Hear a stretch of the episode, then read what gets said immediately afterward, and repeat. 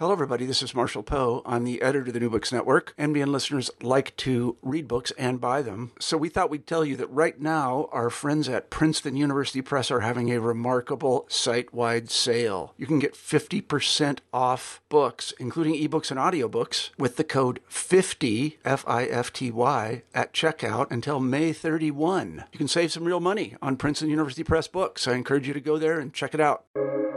Welcome to the New Books Network. Hello, welcome to New Books in the History of the American West, which is part of the New Books Network. My name is Andy Graybill. I'm your host for this episode, and I'm a professor of history as well as the director of the William P. Clements Center for Southwest Studies at Southern Methodist University in Dallas, Texas. It's my great pleasure to speak today with Elliott West, alumni distinguished professor emeritus at the University of Arkansas, where he taught from 1979 to 2022.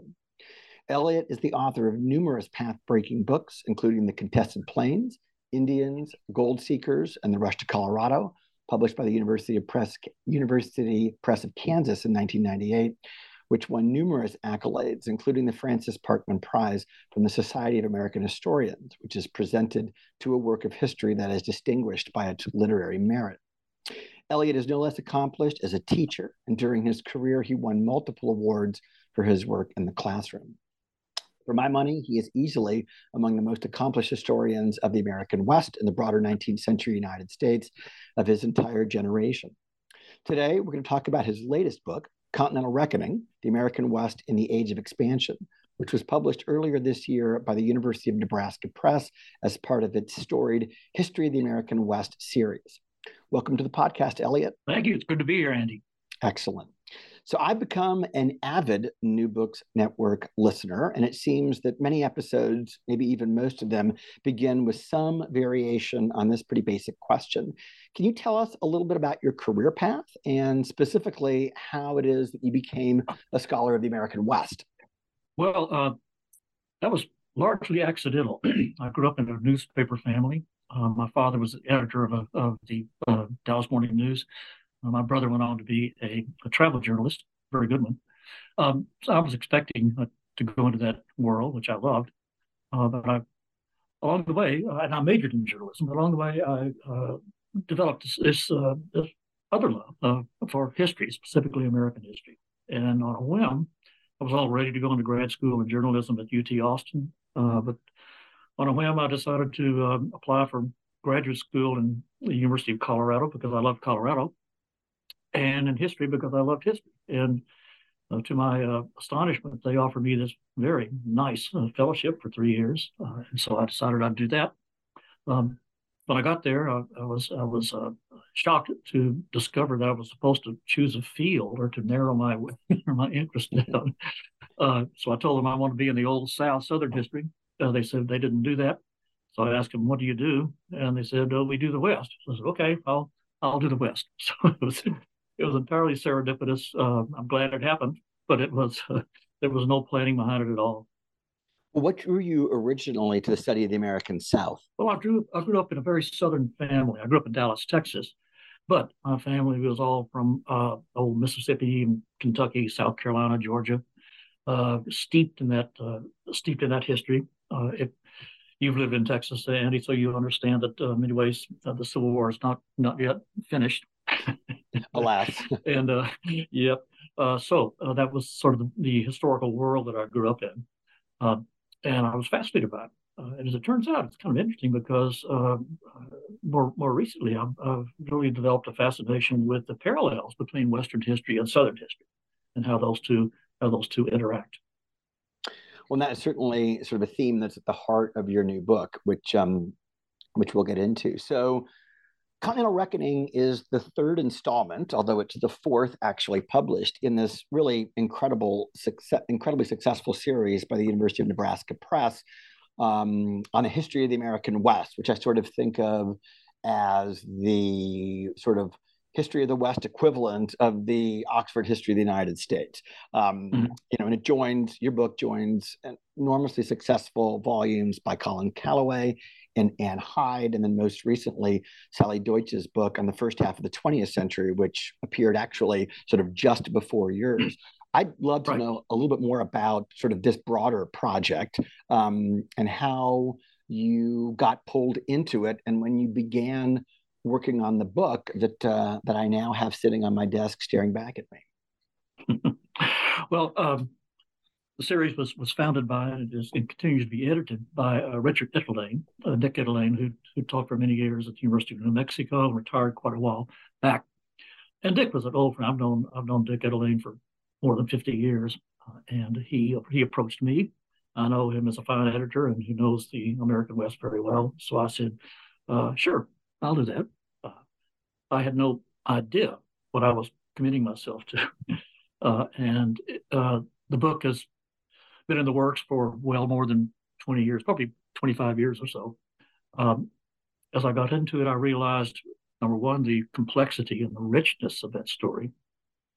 My my job was to uh, was to cover uh, the what I think of as the birth of the American West after the expansion of 1848. Um, actually, in fact, uh, my original assignment was to uh, cover the history of the West from 1865 until 1900. But after studying it, uh, I had a year's fellowship uh, at the Huntington Library, and, and after after a year of, of, working on this, I realized that the real dividing point is not 1865, which of course is the end of the American Civil War, but rather 1848, 1845 uh, to 48. And that's when you know the, the West begins to be born and is and is and is, and, uh, and emerges as as uh, as part of the American nation and, and part of an international community. So uh, I switched my uh, uh, bookends, chronological bookends, from the 1840s until around until around 1880. Uh, so the, the uh, this this at least this volume of the series uh, evolved in that way. How did uh, how did Dick respond to your uh, changing chronological parameters? he was he was he was not terribly happy. he, he, uh, of course, I'm sort of stunned. What what are you doing? Um, but I convinced him, you know, and I started at the end, or very pretty quickly. He, he saw he saw the point, uh, and that is the you know, in the history of the American West, the birth of the American West, the Civil War comes in the middle of the story, uh, not not at the beginning. Uh, so to to start in 1865, he has me uh, have you you know jumping in with two feet right uh, right right in the middle of the of the of the narrative. Uh, it makes much more sense to think of this in terms of uh, starting with expansion of the 1840s and what I talk about in the, in the book, of what I call the great coincidence, almost exactly simultaneous with the uh, final signing of the treaty of the third act of this expansion of the 1840s, uh, the Treaty of Guadalupe Hidalgo in uh, February of 1848. Almost exactly simultaneous with that, um, James Marshall discovers gold on the American River. Within 200 hours of Nicholas Trist signing that treaty, uh, Marshall picks up that first fleck of gold worth about worth about 50 cents. Um, and that sets loose what at the time was far and away the greatest and richest gold strike, gold rush uh, in the history of the world. And mm-hmm. those two things together, the completion of expansion, the discovery of gold, have enormous implications, not just for the West, but for the uh, for the United States. I love that uh, that coinage, the great coincidence, and I want to come back to that momentarily. Okay. But I still want to stay maybe at thirty five thousand feet because I'm really intrigued by sort of the the the wider conceit um, of doing a book this big on so much material in itself as part of, of, of a broader series. So um, I'm really familiar with your oeuvre, Elliot. So it seems, sounds to me you've been working on this book for 20 or 25 years, that you were probably doing it in some way simultaneous with work on the contested plains, um, certainly um, uh, on the last Indian War about Chief Joseph and the Nez Perce. How did you balance, or in fact, were these somehow synergistic? But how did you manage these multiple projects at a single time? I guess is a question that I've got. Yeah, uh, well, it, it was not not terribly easy. it was, uh, you know, my uh, family and friends um, uh, suggest that I have uh, I suffer somewhat from uh, attention deficit disorder. I've, become, fascinated with whatever what sort of new trends are developing in, in my in our field of Western history and. Uh, and all of this, you know, and so there were several examples of that during the time that I was researching and, and moving toward writing uh, writing this book. The emergence of environmental history is a is a, is a crucial uh, part, crucial way to understand the history of the West. For example, um, various forms of, uh, of ethnic history, uh, new approaches to Native American history, all of that. This happens simultaneously, and, and I tend to get diverted, uh, and so I would, you know, the contested plains, and a book before that, The Way to the West, uh, where my uh, first exploration into environmental history, um, the last Indian War, has to do, uh, among other things, of, uh, with uh, new approaches to Native American history and how how our uh, treatment of Native Americans fits into the larger the, the, larger um, chronology, the larger development of, of American history during that time so uh, it, was, it was very difficult, you know, to uh, to keep all those balls in the air. On the other hand, it was enormously rewarding. Uh, I just I learned so much by moving into those other those other top, those other uh, projects uh, and, and seeing them through and all of that really kind of comes together, I think, in this uh, in, in, this most, most, recent book. Let me ask you one more broad question. Well, a couple more broad questions, but one of them is uh, certainly about sort of your turn to environmental history. Um, I think that uh, listeners who are familiar with the contested plains will know exactly what I mean uh, when I say that it just revolutionized how I understood Great Plains history, particularly yeah. this notion of all this energy locked up in the grasses um, of the plains and yeah, how that yeah. provides certain opportunities, but also imposes certain limitations on the people, particularly the native people who call it home. Um, how did how did your interest? Because your early work, um, you know, the Saloon on the Rocky Mountain mining frontier, is uh, a classic work of social history. How did uh, what was it that sort of turned you, at least in part, um, but very successfully, to these questions of environmental history? Uh, well, as you suggest, my earliest interest was in social history. Uh, by that I mean basically sort of the history of, of everyday life. You know, what history of communities, especially history of families. Um, it's it's always been, still is, still is a great uh, you know, a great draw to me in terms of um, in terms of what I what I'm interested in, what I what I'm working on. Uh, basically, I just I just I just love to to study how people uh, you know made their way through their days back and during this extraordinary time of, of the uh, the American frontier. So that was my first fascination. The uh, first book um, on saloons in the Rocky Mountain mining frontier. That was followed up by a book called uh, "Growing Up with the Country," which is a history of children uh, and, and, childhood on the on the American frontier. Um, I'm the father of five children, so hardly a, hardly a uh, grow, an outgrowth of the curiosity of looking at my own kids, my own children, and wondering, you know, what would, what would life have been like for them back in, uh, you know, Colorado in the 18 uh, the 1850s and 60s, for instance. Uh, but then, you know, while that was going on, uh, this extraordinary work began coming out in environmental history, uh, most notably by people like uh, William Cronon, Bill Cronon, Richard White, Donald Worster. Um, and it was it just uh, as, as, a friend of mine likes to put it, to just rearrange my mental furniture. You know, I got mm. became fascinated with what they were doing, and it happened that I uh, received a, a year long fellowship uh, right at that point. It was about 1992, as I remember, um, to the Newberry Library, very fine uh, library in Western history in, in, in Chicago. So I decided to use that year, that fellowship, uh, to simply retool to learn what I could about uh, what I could about um, environmental history. So I spent a lot of time both at the Newberry, and then I would get on the train and go to Northwestern University. They have a very large uh, library in, uh, uh in, in environmental studies.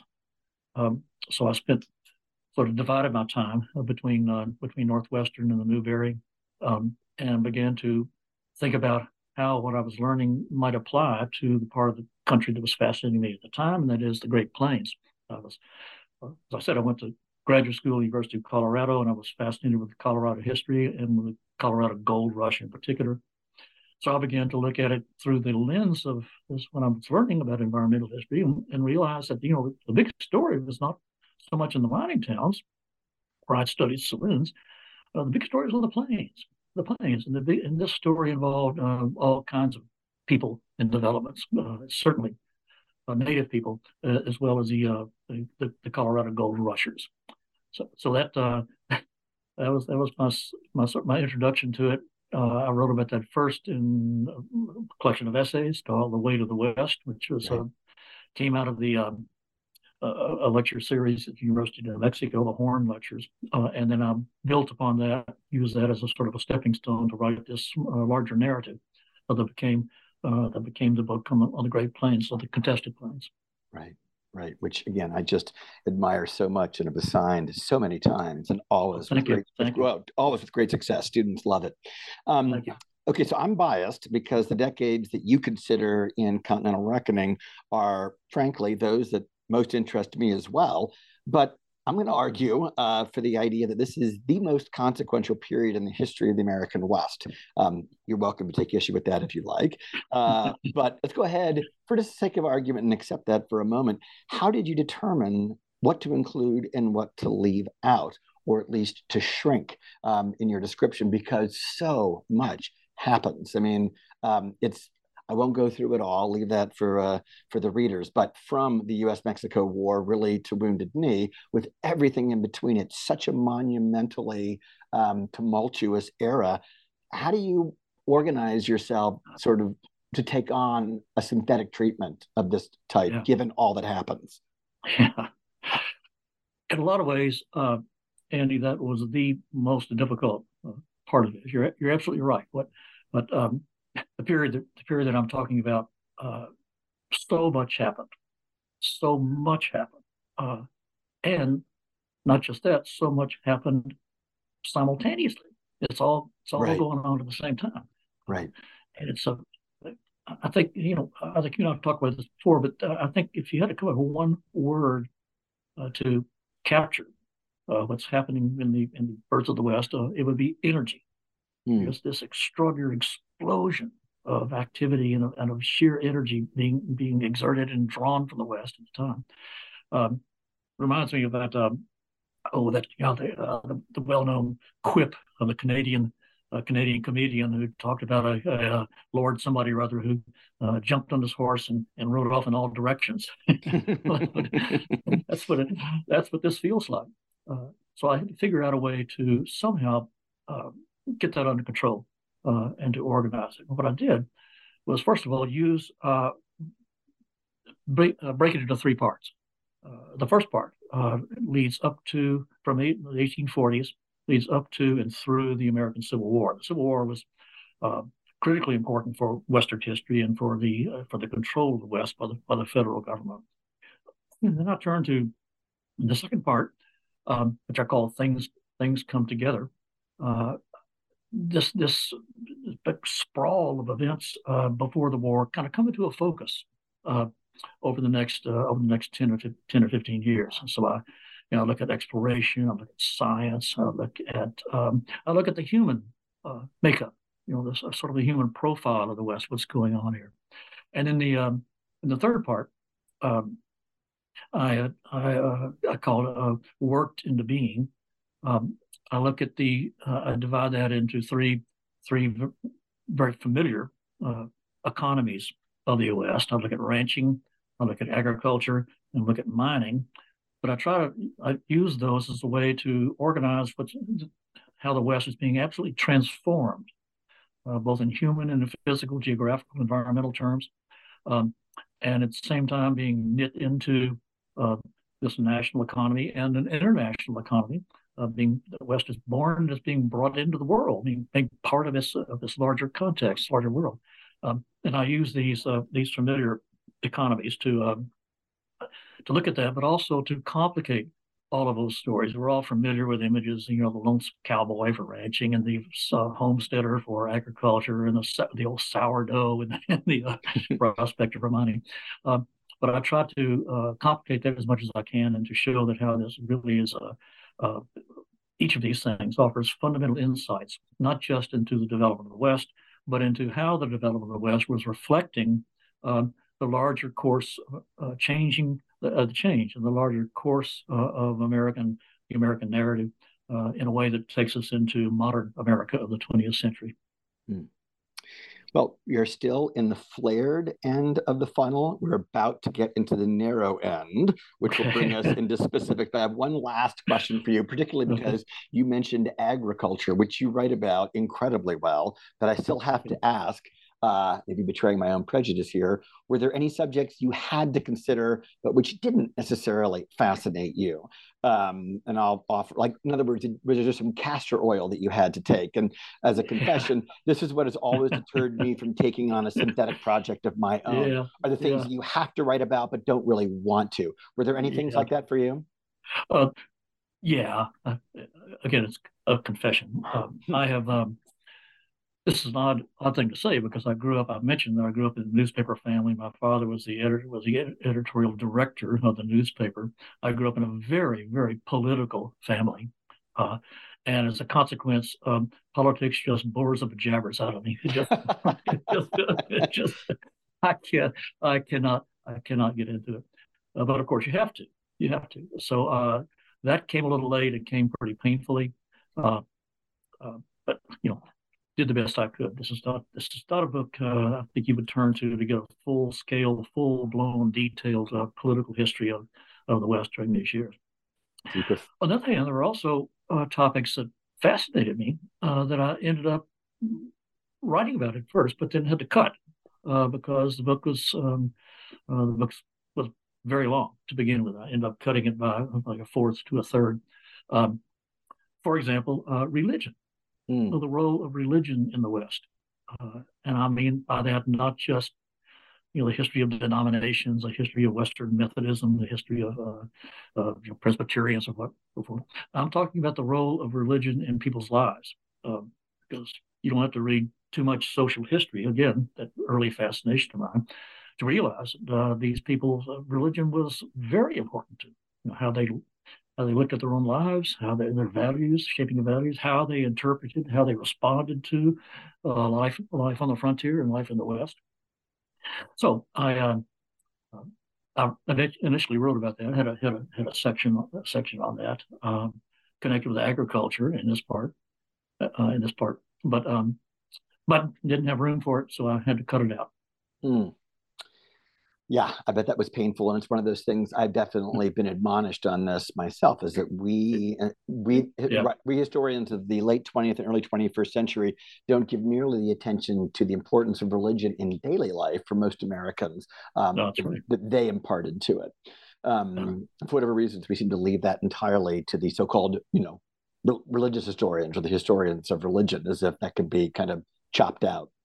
Okay, right. let's get a little more specific. Um, there are library shelves dedicated to the topic of 19th century U.S. westward expansion. Uh, what what makes your take distinct from these, or how does it interact with the literature that already exists? Well, you're right. There's huge literature on this. um, I think uh, if I had to, um, in all modesty, suggest how mine uh, is set apart a bit, what I really try to do with this book is both um, is, is both uh, write a history of the emergence of the West, the birth of the West during these years, 18, roughly 1848 to around 1880.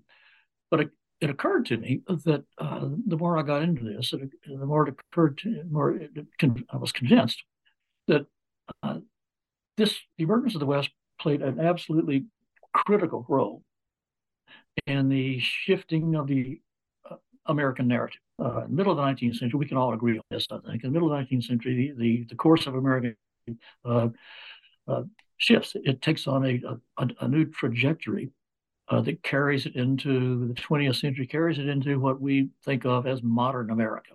Uh, the event that normally uh, is, is studied for its impact, you know, for, is, is, of course, the American Civil War it's the it's the usual suspect. It was a civil war that helped transform us into this um, this new nation. Uh, whether we talk about economic life or our social life, political life, uh, cultural life, um, and what I ended up uh, arguing is that uh, that's of course absolutely true. Uh, it's it's undeniable. But what I ended up uh, suggesting is that in fact the emergence of the West was at least as important that we need to think of uh, the emergence of modern, the emergence of uh, the West as um, part and parcel of the emergence of, of, modern America. That is the birth of the West, the birth of modern America. I think were uh, historical twins, along or triplets, I guess, along along with the uh, along with the Civil War. And we need to give the West uh, this. Uh, looking at this, the emergence of the West, we need to place that much much more in this in this uh, larger national and international context. Uh, maybe in distinction to the fact that it's still seen for many people as a regional story. Is that right? It's sort of a, a sideshow to what's happening east of the That's Mississippi right. River. And of course, yeah, and part of this, of course, is popular culture. Uh, one of the things I write about is how the West becomes uh, this place more, more than other regions. Um, more so than, than the South or the New England or so. Uh, the West, during these years, as it's born, it becomes this projecting place, this great screen upon which Americans uh, project their values, uh, what they want this country to be, what they hope hope, hope it is. Uh, they projecting their their anxieties and their fears and their divisions. Um, so, uh, as a consequence of that, uh, the Western popular culture emerges as this place of, of great romance. Uh, of, of, of, of, these fundamental, fundamentally exciting stories but uh, always seen as somehow almost exotic. You know, this other, the, a recent book uh, calls this the Americas of the West, the American elsewhere. Uh, it's a wonderful, wonderful mm. phrase. You know, it's, it it's out there. It's out there. Um, so paradoxically, it reflects what America is. Another, uh, but at the same time, it's seen as, as somehow apart from uh, the larger narrative, the larger course of American history. And what I'm arguing is, uh, okay, uh, we can appreciate the popular culture and we can study why that is the case, but it's not true. Uh, in fact, uh, moving into the West during these years, you would see you you, would see in a way a um, a prediction really uh, of what uh, modern America would be. You can see modern America emerging in those events as well as the uh, the West being born. What do you think are those hallmarks? You talk about the birth of the West. What are those hallmarks of modern America that you see stirring in the American West in this period? Yeah, well, well, there's several. Uh, you know, begin with uh, economic development. Uh, you know, during these the emerge uh, the the you know the tra- our, our transition to modern America is one in which we shift increasingly from uh, an agricultural to an industrial economy. Mm. It's one of the rise rise of big business, of, corporate power, and you can see that happening in the West. If anything, earlier than it does in the East, uh, and if anything, even more even more completely. Uh, if you look at agriculture in California, for example, this was a, it was a it was a you know, these enormous mega farms, you know, funded by giant pools of capital uh, and tied into the rest of the world through this economic network, uh, this economic network through the through the telegraph. Uh, mining, of course, uh, was a uh, probably the most fully developed industrial enterprise in, in America at that in, the, in at that time, leading the world in its in its technologies. something like um, science. one of the things that really drew my attention here was was um, the role of science in the West.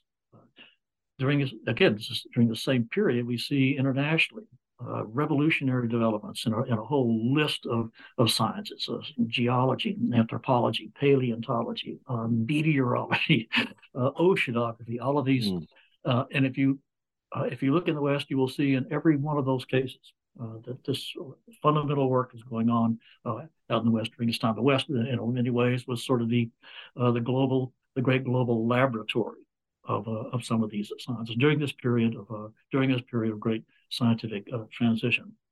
Hmm. Uh, it's also the story of, uh, of citizenship uh, and how I think one way you can think of the emergence of modern America is that uh, there is this increasingly wide embrace of different peoples, of different parts of, of society brought into the American family, the political family, the social family. the most obvious example of that, of course, comes out of the Civil War, emancipation. But uh, it starts again, uh, as with all of these cases, uh, it starts before the war. It starts in the 1840s when our boundaries, our borders are extended uh, to include dozens of native peoples. Uh, when Hispanic, Hispanic people uh, are brought in after the war of after our war with Mexico, the, the, dealing with this extraordinary ethnic diversity in the mining camps, um, specifically regarding the Chinese. You know, the first time that significant number of Asians um, became part of American society. So what you see out west is how we began to grapple with this question of who do we include in the American family, uh, on what terms, how do we try to integrate this great uh, this great human diversity into into one people. Uh, those are questions, of course, that are still with us. Uh, certainly, very much with us today. We're all aware. We're all aware of the kinds of uh, uh, kinds of very difficult times in many ways we're, we're, going through right now with the sort of the resurgence of white supremacy and other other aspects of that. All of these ways and and and more. I think you can see out west how we are how these new themes, these uh, these themes of, of, modern life, are introduced, and in many ways uh, they are pursued even more uh, vigorously out west, even more obviously out west than they are uh, in the east. Mm. Let's return briefly um, to the episode that begins the story, um, which is this great coincidence. Could you say just a little bit more about that? And given what you do with it narratively, given the space that it occupies in the book, not only at the beginning, but just sort of the amount, the, the, number of words you devote to it. You consider this incredibly important. What's what's new about your interpretation? And are you the first person to kind of really think meaningfully about the intersection, the coincidence of these two events, the discovery of gold and um, the uh, the end of the U.S. Mexico War? Yeah. Um, I don't know whether I'm the first person. I'm the first person I know of, uh, but as you say, there's a huge literature on all of this. Everybody is, of course, familiar with the Colorado Gold Rush. I'm at the California Gold Rush. Everybody is familiar with the, uh, you know, the annexation of Texas and the acquisition of the, the Pacific Northwest and the war with Mexico and the, and the and the Mexican cession after that. What struck me, however, was the first of all just the incredible timing of this. As I, as I said earlier, you know, virtually at the same moment of these two things happens. Expansion formally ends with the signing of that treaty, and gold is discovered. Now, it's not just a little gold. right. The amount of gold uh, it came out of uh, Colorado, for, uh, I'm sorry, California uh, in 1852. That was their banner year. More gold came out of California in 1852 than had been mined um, across the world during the entire 18th uh, century. Wow. Uh, now, California, uh, California rush was uh, followed pretty quickly by another in Australia. These are uh, sort of Aus- uh, Aussies, you know, down unders uh, who went back to Australia looking for similar deposits, found them. Um, it was not nearly as large as that in California, but it was significant. If you if you look at the amount of gold produced in California and in Australia between 1848 49 and the end of the uh, 1860s. That that's um, more gold was produced during those years in those two places than had produced than had been produced in the entire world uh, from 1492 from the Columbian landfall uh, until 18 until 1848. Uh, it's just it's just, mind-boggling. So much gold was being produced in California, for example, uh, when they established a mint in San Francisco. Uh, they began processing and turning it into gold bricks they discovered that there were there was so much gold being processed that the that the, that the, uh, the furnaces couldn't handle it all, and, and gold dust was being blown out of the smokestacks.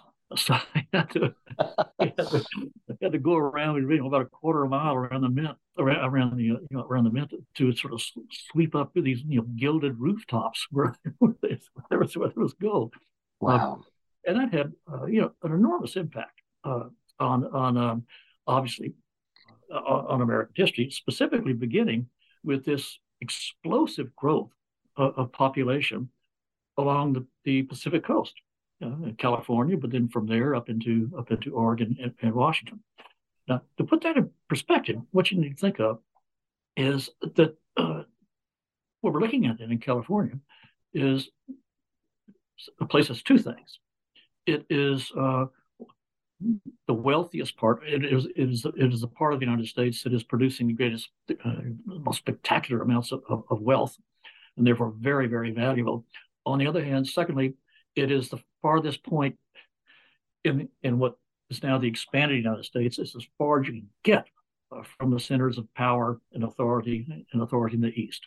Uh, so, in order for, in order for us to, to take full advantage of this place and to keep it we had to immediately begin to think in terms of connection.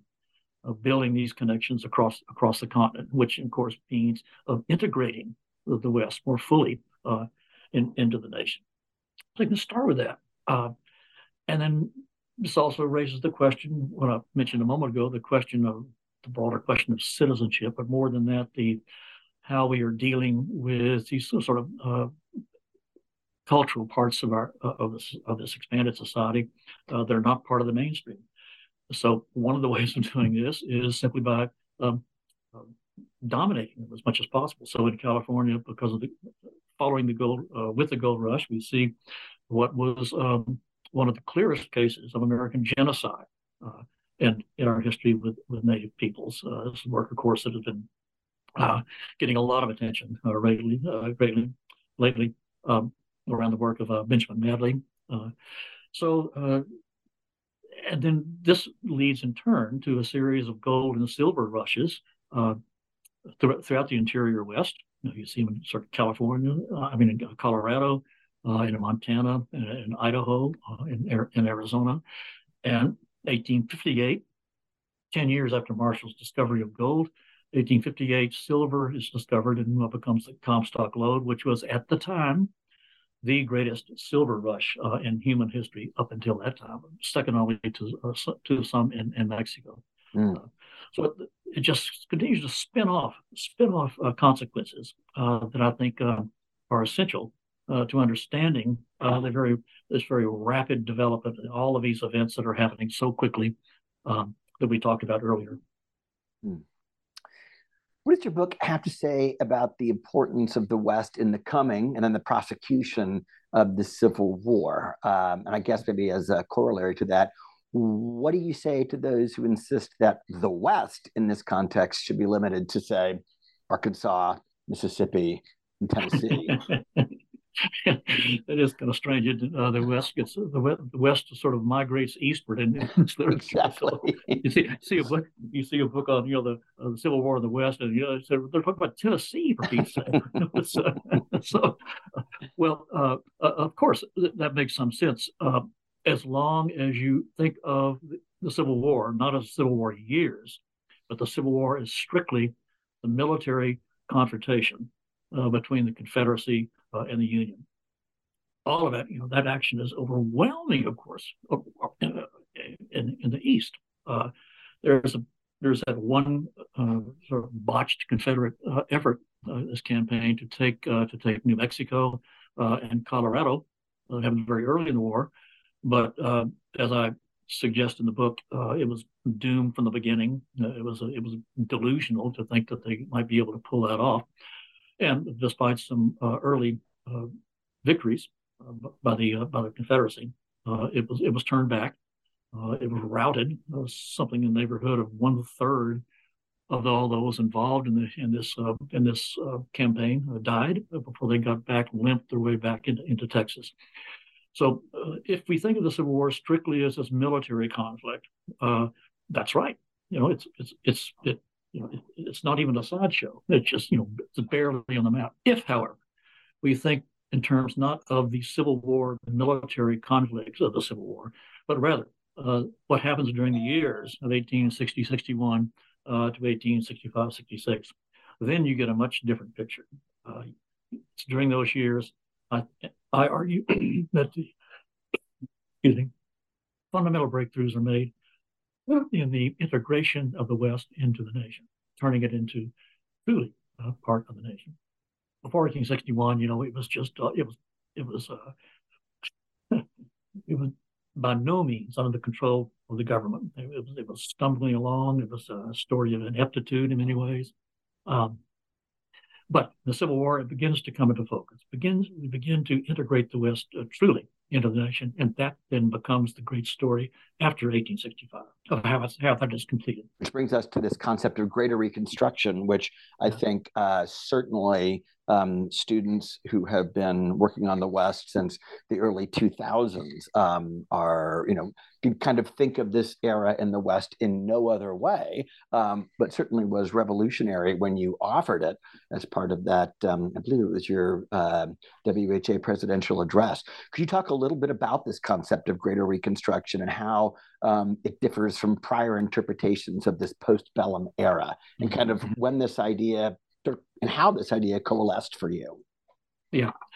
Uh, well, as you mentioned, uh, our first uh, effort to, to uh, argue along those lines was in the presidential address of the WHA, and that was quite 20 years ago or so. Uh, in doing this work uh, that I've mentioned before, and trying to set it into a national context, increasingly it, it became clear to me, as I said, as I said earlier, that the emergence of the West was critical to understanding the emergence of, of modern America. Uh, so what I decided to do, uh, wisely or foolishly, not, entirely sure, but I decided to take this very familiar term, Reconstruction, and, and, and suggest that we, in fact, take that word literally uh, to try to convince ourselves you know, to, to, to, to, to forget about momentarily Reconstruction as a history of the integration, reintegration of the American South into the into the nation, and think in terms literally of remaking the the the the re remodeling, if you will, mm. the rethinking of the re you know the the literally reconstruction of the nation. Uh, and if you think of it those terms, uh, then it becomes clear, I think, that we're talking about an event that begins with physical expansion, it's it's reconstructed the same way a house is reconstructed when you add a wing onto it. It is expanded in terms of the kind of questions uh, that we are forced to make, especially because of this great coincidence. Uh, it uh, it is an it, the nation it, it's this causes all kinds of violence and conflict, uh, which lead, lead, to their own sorts of revolution, uh, resolution, not just in the American Civil War, which after all was begun uh, more than any other way um, over the issue over the expansion of slavery of African slavery uh, into the West. So we see the literally the uh, the nation being rebuilt, uh, rebuilt uh, uh, physically, geographically, but also rebuilt in terms of its fundamental approach of its government, the fundamental questions that are being raised and and and, and beginning to be answered. Um, so it that's what I mean by the, the greater reconstruction, the greater remaking, reformulation, uh, re-envisioning uh, of the of the nation uh, during these years. And the West is critical, understanding that, as is of course other events, especially the American Civil War. Mm. Another helpful coinage of yours is what you describe as quote the war for Indian America.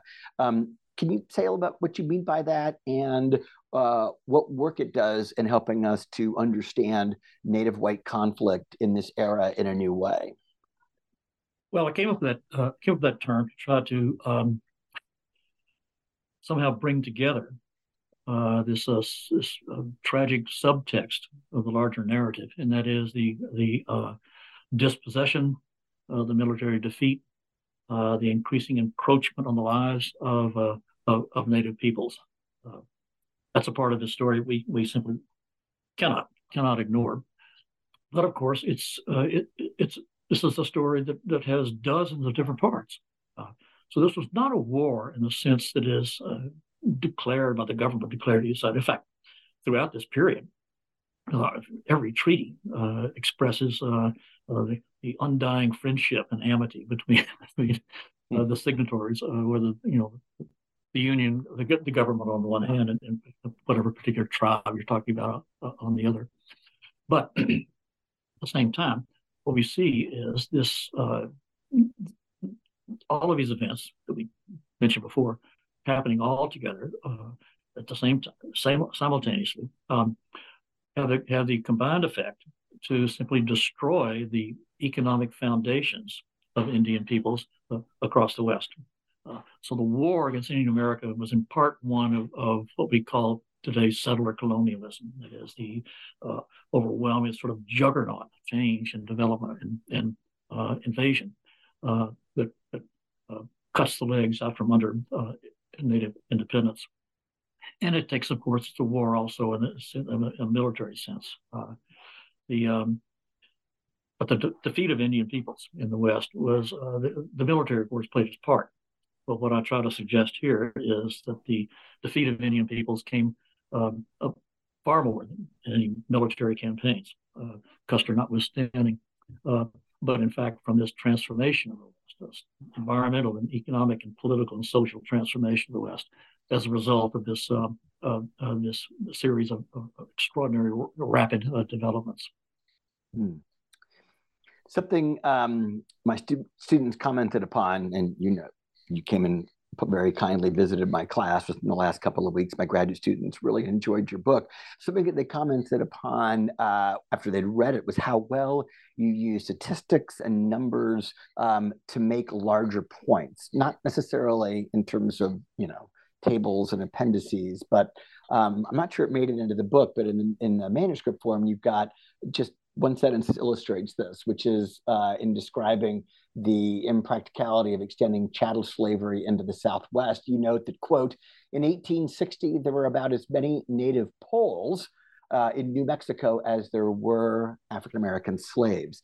Um, uh, part of this is your ability to find a telling detail, but but you definitely do use numbers and statistics in elegant ways to illustrate your point. Um, uh, how what is your approach in doing that and quantifying i guess and even if it's in elegant ways um, some of the things and objects under study? Yeah well i have to confess uh, to to a, a, great interest or even a fascination with uh, with numbers and statistics to illustrate illustrate some of these things uh, to the point that i have to be careful about not turning to them uh, too much. Uh, but they do tell us so much you know in, in a way i guess that makes me a, a a, a Turnerian. Frederick Jackson Turner was himself fascinated, of course, with the census material and all of these, tried to illustrate his own ideas uh, with that. Um, the trick is, of course, is to is, is to use them only when they are so uh, striking uh, that um, they they make a larger point and they make it very vividly. Uh, if you if you if you draw on them too much, uh, out of out of the interest and fascination that I have, for example, um, that people get sort of overwhelmed by. So I tried very much to uh, to, to, use them to, to uh, as I gathered them, uh, to use them as wisely as I could and to as sparingly as I could. they apply much more to some areas than others, uh, agriculture, for example. But also, uh, above all, try to find um, numbers that uh, you know that make these points quickly and vividly, uh, like this, uh, like this comparison of the number of, of uh, black slaves in New Mexico with the number of uh, people who've been born in Poland, about the same thing. Well, until I, uh, even as I asked you that, um, I was reaching for the book and I'd forgotten you actually begin the, your very first words. You have a section called you know, Prelude, um, and it's 773,510,680 acres. and then you go on to yeah. say that between yeah. 1846 and 1848, during the US Mexico War, the US acquired more than 1.2 million square miles of land, and then explain what that would mean if we were to add that much territory to our borders today, which would include basically all of Mexico and Central America. But it's just a very vivid way, I think, to help readers um, kind of visualize more than anything some of these subjects under consideration. And as somebody who's terrified of numbers to the point of being innumerate, uh, I'm really impressed with how you deploy them uh, to, uh, to, to, to really great effect. Um, you also write with incredible verve about the technological innovations that transformed the West between 1850 and 1900, including the telegraph, the railroad, and industrial machinery, among other subjects. Is this something, I'm guessing yeah. that it is, that particularly interests you? Sure. Uh, it did, and again, this is something that increasingly dawned on me as I as I as I did the research.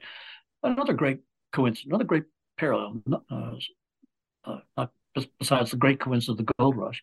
Um, the birth of the West coincided almost precisely with what I call the movement revolution.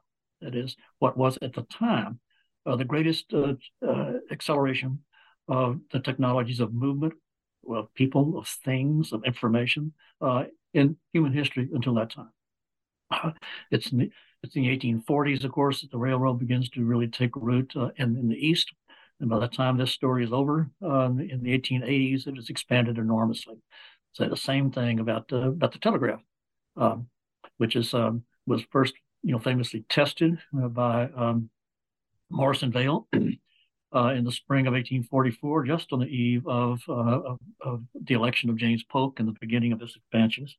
And by the by 1880, uh, there are you know tens of millions of, of, messages being sent across the nation. So the nation sort of shrunk into being in a way uh, through the telegraph and through these technologies of movement. Same thing is is true um, uh, in, in, the in, in maritime commerce. Uh, the what's called a screw propeller uh, is first developed in the early 1850s, exactly coincident with the you know the birth beginnings of the birth pangs of the West, which speeds up increases the amount of things can be uh, traveled can, can, be carried over over maritime routes as well as as well as their speeds. So these two things I think have to be considered together. And one of the effective effects of this was that the um, that the American West was demographically quite different uh, from earlier frontiers. It's it's overwhelmingly male because there are so many young men who can head out west, never intending to stay there, but to make a fortune and go back home. So many fathers and husbands are able to go west, you know, because they figure they'll go out alone and then they will um, send for their families later or go back home after they've made their uh, made their money. Um, it's also far and away the most ethnically diverse part of the country during these years. Uh, the uh, percentage of foreign-born persons uh, in Idaho, for example, was nearly twice that of New York uh, in 1870, 1880.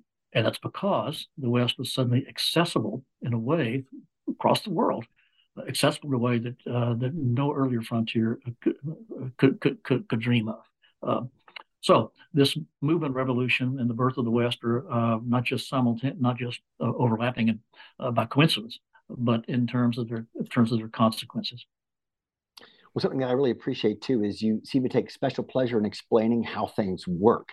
And yet you do it in a way that brings the reader in and never feels pedantic. For instance, it was only really in reading your book and your section on uh, the telegraph and Morse code that I finally understood um, sort of how the dots and dashes are sort of created, what they mean, um, and the just the unbelievable transformation that's wrought by the ability to pass messages so quickly. So again, it just it seems as yeah. if you really do enjoy explaining how things work, which is a gift. I mean, it really is. Yeah. Well, it's a fact. It's, you know, it's a, it's an example of a fascinating example of, of, the kinds of things that you see being acted out of the West in so many different areas because of this great technological change that's going on across the world uh, during this time. One of my favorite stories there, uh, Andy, uh, I can't remember whether it's made it into the book or not, but there was a uh, a young uh, telegrapher in Camp Grant in uh, Arizona, and he was in love with a woman who lived in uh, Los Angeles, and they wanted to get married. But the uh, commander at Camp Grant said, "We can't afford to, to, give you a break to go to L.A." Uh, she couldn't afford to come out to Arizona, so uh, she found a, a minister uh, and he conducted the marriage ceremony over the telegraph between. so this fellow in Arizona and his fiancee in Los Angeles were married over, over the telegraph. Oh my gosh! Uh, and years later, the way he tells the story, years later, he um, you know would be talking to fellow telegraphers, uh, and they would say, you know, I know your name from somewhere. Where was that? and he tells them the stories. Oh, right. You see, and they said, uh, "I was at your wedding," and of course, and of course, they were um, in that sense. Uh, it, that to me really summed up a, a, so much uh, that was going on. There's so much of the effect of this movement revolution. It, it's simply uh, distance uh, in times being something fundamentally different uh, than they had uh, just just a generation before. It's of course an early one more early example of uh, a tendency that we would see increasingly in modern America, especially today, uh, with the, the, world of the internet. You know, when you hit that send button on your computer, uh, it's out. It's, it's it's everywhere. Yeah, it's terrifying, um, or can yeah. be, uh, especially if you hit reply all. Um, okay, so the myth of the West clearly interests you as well. You touched on this a little bit earlier. Um, what can you say about its emergence at this particular moment? Because it is this particular moment, particularly or especially that period, say from the end of the Civil War until you know maybe the collapse of the range cattle industry, that I feel is kind of the richest material for the American myth making machine um, to the extent that it still, I think, when people talk about Western, to the idea of the Western, is still very much rooted in an 1865 to 1890 um, sort of yep. a place and time. Um, mm-hmm. Why does it endure to such an extent that for some academics and maybe much of the public, there is no such thing as, quote, a 20th century or 21st century West? Yeah. Uh, that's a it's a really interesting question uh, that is not that easily answered, but uh, it's an important question. Uh, I recently retired, but before I retired, I taught for 40 years, uh, a course called The West of the Imagination. Uh, and it's really meant to meant to, to, tell the story, the history of exactly what you're talking about, the mythic West. I think the key to understanding it goes back to what I mentioned before. the West, one of the things that happens during these birth years is that the West becomes this this this stage upon which uh, Americans and to some extent people across the world are acting out, acting out, you know, what they want to be true about this country or what they fear is true about this country. So, uh, for example, famously, of course, before the Civil War, the West is this projecting ground of the um, hostilities and the growing tension conflict uh, between the slaveholding southern states uh, and the uh, free states uh, to the north. So they project out into the west uh, what they're what they're afraid of. Project out into the west, you know, the the increasing what they call the increasing evil intent of the of the other region. Even though what I argue in the book is, is that there was there was honestly no practical, no real possibility of African American slavery as it was practiced in the Southeast, being implanted in the West. It was a it was a dead issue. You know, it, it wasn't there. As I mentioned before, you know, the number of black slaves in New Mexico being the same as the number of native Poles. Um, but you know, it's that question, it's that issue that more than any other brings about the Civil War. How do we explain that? How do we explain that? Uh, we, you know, this nation was almost was almost torn apart um, over a question that had already been answered. Uh, strange thing. It's because the West, before the war, was playing this this, this role. It, it, was the projecting ground of of what people are thinking in the East.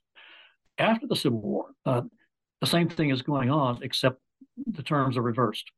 After the American Civil War, you know, the West is this place where people project their vision and their hopes of national reunification.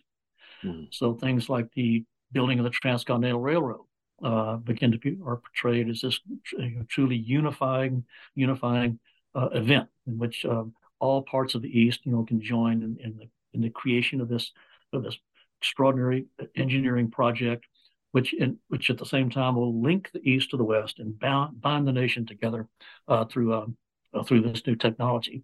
Uh, Indian wars are are portrayed uh, as you know uh, Richard uh, Richard White is his uh, what's it what's he called it? Um, the inverted conquest? Inverted conquest right where I love that they're portrayed, they're portrayed you know it, it, in this mythic West Indians Indians are the aggressors.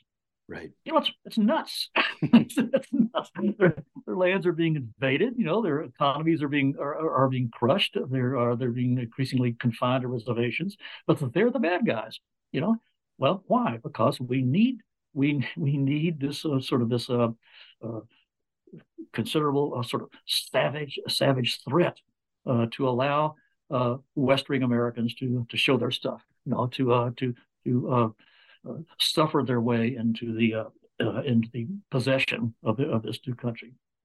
So you see this over and over again, and that's this becomes um, one of the great legacies of, uh, of, of, of the, birth of the West. This becomes a great uh, this becomes then a, a, a mythic vision uh, of the American people uh, that survives into the 20th century until today. Well, one of the reasons why what we do as Western historians, I feel like, continues to have particular relevance or at least interest from the general public. Um, as I've told you on countless occasions, I'm an enormous admirer of your writing style, which I consider unmatched by your peers in Western history and even the profession at large. Oh, thank you. Uh, thank well, you. yeah, you've heard me say it before, and I'm on record now. Um, let me ask you this: How do you approach your craft, and what makes the experience of writing so obviously enjoyable to you? well, um, well, as I said before, I, I grew up in a, a family of jur- journalist family, I, and I went to journalism school, J school they called it, down at the first at SMU, uh, uh, your neighborhood, uh, Andy, uh, and then later down at uh, University of Texas at Austin. journalism is a is a very effective way of of of teaching people effective writing, which is by, by that I mean writing that is direct, that is simple, that is straightforward, that is thought out, uh, and ones that uh, I think relies also very heavily on the use of examples, uh, is make it as, as, vivid as possible. Mm. all of those things were taught to me and my my uh, brother, who, as I said, became a journalist uh, as we were growing up, taught by our father, and then taught by both of us in, in, in journalism school. And so I found that to be very, uh, very helpful once I began to, to write history. Uh, in terms of the, the, writing itself, I write very slowly. Uh, if I can do 500 words a day, that's a that's a real accomplishment. Um, and and then I rewrite and rewrite and rewrite and rewrite and rewrite. Uh, I think that's uh, always good advice for for uh, younger historians getting into the business. Read it aloud, uh, see how it sounds, uh, how the how the words uh, fit together, how they fit together, whether it makes sense. Um, and, and finally, I think a good a good way to learn how to write well is to read. Mm. read a lot uh, in different fields, different areas. Uh, and then when you read something that's quite effective that you consider excellent writing, uh, ask yourself, uh, how is that done? How did the how did the author do that? What what was he or she thinking? Uh, how did they put this thing together? And I think if you sort of practice those fundamental uh, those fundamental approaches, I think you can you've got a leg up into writing that is effect, uh, effective and above all uh, approachable that is relatable by um, other readers and i presume that reading you recommend is not just nonfiction but could be you know you know fiction or short stories as well absolutely. is that right that's absolutely right I've got a couple more questions for you, Elliott. Mm-hmm. You've been very okay. generous with your time. Um, I'm curious. Uh, you mentioned Turner earlier. Uh, you mentioned a couple other historians, uh, probably who are more peers than antecedents. But let me ask, which figures in the field um, have you taken your inspiration? I don't necessarily identify you with a particular school. I consider you a terrific generalist, as it were. And there are mm-hmm. too few of you out there. But um, who were the? And of course, maybe they're not. Maybe they're not just Western historians. But who were the uh, the, the, the the writers um, who have most kind of influenced and inspired you? Well, uh, um, first of all, what you might call him a highly modified Turnerian. I, I, think that the uh, the idea of frontier, especially if you take the idea of frontier and expand it uh, and complicate it uh, away from the way that Turner wrote about it, uh, is still a uh, still a highly provocative and, and, a useful way to think about what was going on. I'm also increasingly, and you and I have talked about this, Andy, um, a great admirer of Walter Prescott Webb, uh, who was the longtime professor at the University of Texas at Austin again, uh, who wrote this this classic work uh, on, uh, on Western history, uh, the Great Plains. Um, in a lot of ways, the collection of essays that I wrote, um, "The Way to the West," is a kind of an homage uh, uh, to to Webb. It, it, structured, its four essays are structured along the way, along the lines of what Webb did in the Great Plains. Uh, the title itself, The Way to the West, is the title of a book that Webb um, was reading at the time that he had his great aha moment. Uh, mm. famous, famous, famous episode uh, when he first uh, came up with the idea of the book, uh, The Great Plains. Uh, contemporary writers, uh, I'm a, a, great fan of with some of my closest friends. Um, Richard White, recently retired from Stanford University. Patty Limerick, Patricia Limerick, who's um, still teaching at the University of Colorado. Uh, Donald Worster, uh, environmental historian, now retired from the University of Kansas. Uh, these are uh, these are historians I've found uh, who are not just close friends, uh, but I found to be very provocative and full of full of insights that I would never have had on my own if if it had not been for them. Hmm. I'm going to steal from another podcast host, and unfortunately, I listened to so many that I can't remember whom, um, who asked this uh, at the end of a uh, of an interview um, with an author, which is, you know, what would you hope that readers remember about your book, most especially five or ten years from now, if they if it's boiled down to its essence? What would you hope it has done for them? I think it would be what I mentioned earlier. That is, uh, it, in many ways, Andy, I think I don't know whether you would agree with this or not, but in many ways, the the great challenge of Western historians, certainly of my generation, and I think to an extent uh, yours as well. You're a bit younger than I am. Um, is just, to just a bit is uh, uh, is to bring the history of the American West fully, more fully, into the American history, into the history of the of the nation at large. Just somehow try to uh, at least mitigate, if not overcome, uh, this tendency to see it, as we said earlier, uh, to sort of floating out there, um, something apart from the larger American story. Uh, that could not be more incorrect, could not be more wrong. Uh, and in, in a lot of ways, that is the great intent of this book, not just to tell the story of how the West came into being, not just to tell the story of how that interacted with the rest of the country, but to make it truly part of the larger story of American history so that you, the argument would be you cannot possibly understand uh, the transition of this nation into a modern modern America uh, without bringing uh, without bringing Western history and its, its many events into that into that story. That's what I hope would be the uh, legacy of it. I wonder, is that reflected to a degree in the title that in order to, you know, have a true continental reckoning, you've really got to bring the West into the story, um, as opposed to sort of thinking again that all the important developments are east of the Mississippi and are political from the top down. That is uh, that is pre- precisely the meaning uh, of that title. Uh, we have to think of American history continentally, and we have to reckon with the consequences, our our consequences of understanding, uh, if we are going to uh, do that seriously. Hmm. Well, you mentioned that you retired recently in 2022. This feels like a gauche question, but one that I feel obligated to ask anyway. Um, what, if anything, is next on your writing docket? Or are you going to enjoy uh, traveling to far off places and um, leave the history to uh, uh, to reading rather than writing at this point? well, uh, I, I have nothing nothing on the horizon right right now. I'm, I'm taking a break. This is a this book, as you, as you might suspect from the length of it, um, and the the, uh, the, the range of, of, material it covers, uh, was a real effort. Uh, and I'm ready to take a break now. Certainly traveling. My wife and I, my wife Suzanne, just uh, retired February 1st of this year, and we just got back from a wonderful cruise along the uh, uh, Chile, uh, coast, the Patagonian uh, Chile, Chilean coast. Uh, we're going to be going to uh, England and uh, in Italy uh, in in June. so we're going to certainly travel. I'm trying to do a lot of volunteer work around my hometown of Fayetteville, Arkansas. In other words, just sort of exploring what what life is out there after you after you leave academia and after you finish a large project like this. Who knows? Beyond that, I don't know. I cannot imagine not researching uh, I can't imagine not writing. It's so much a part of my own, uh, has been such a part, such a part of my own life that uh, sure, of course, I'll do it in some way, but exactly how I, I can't say.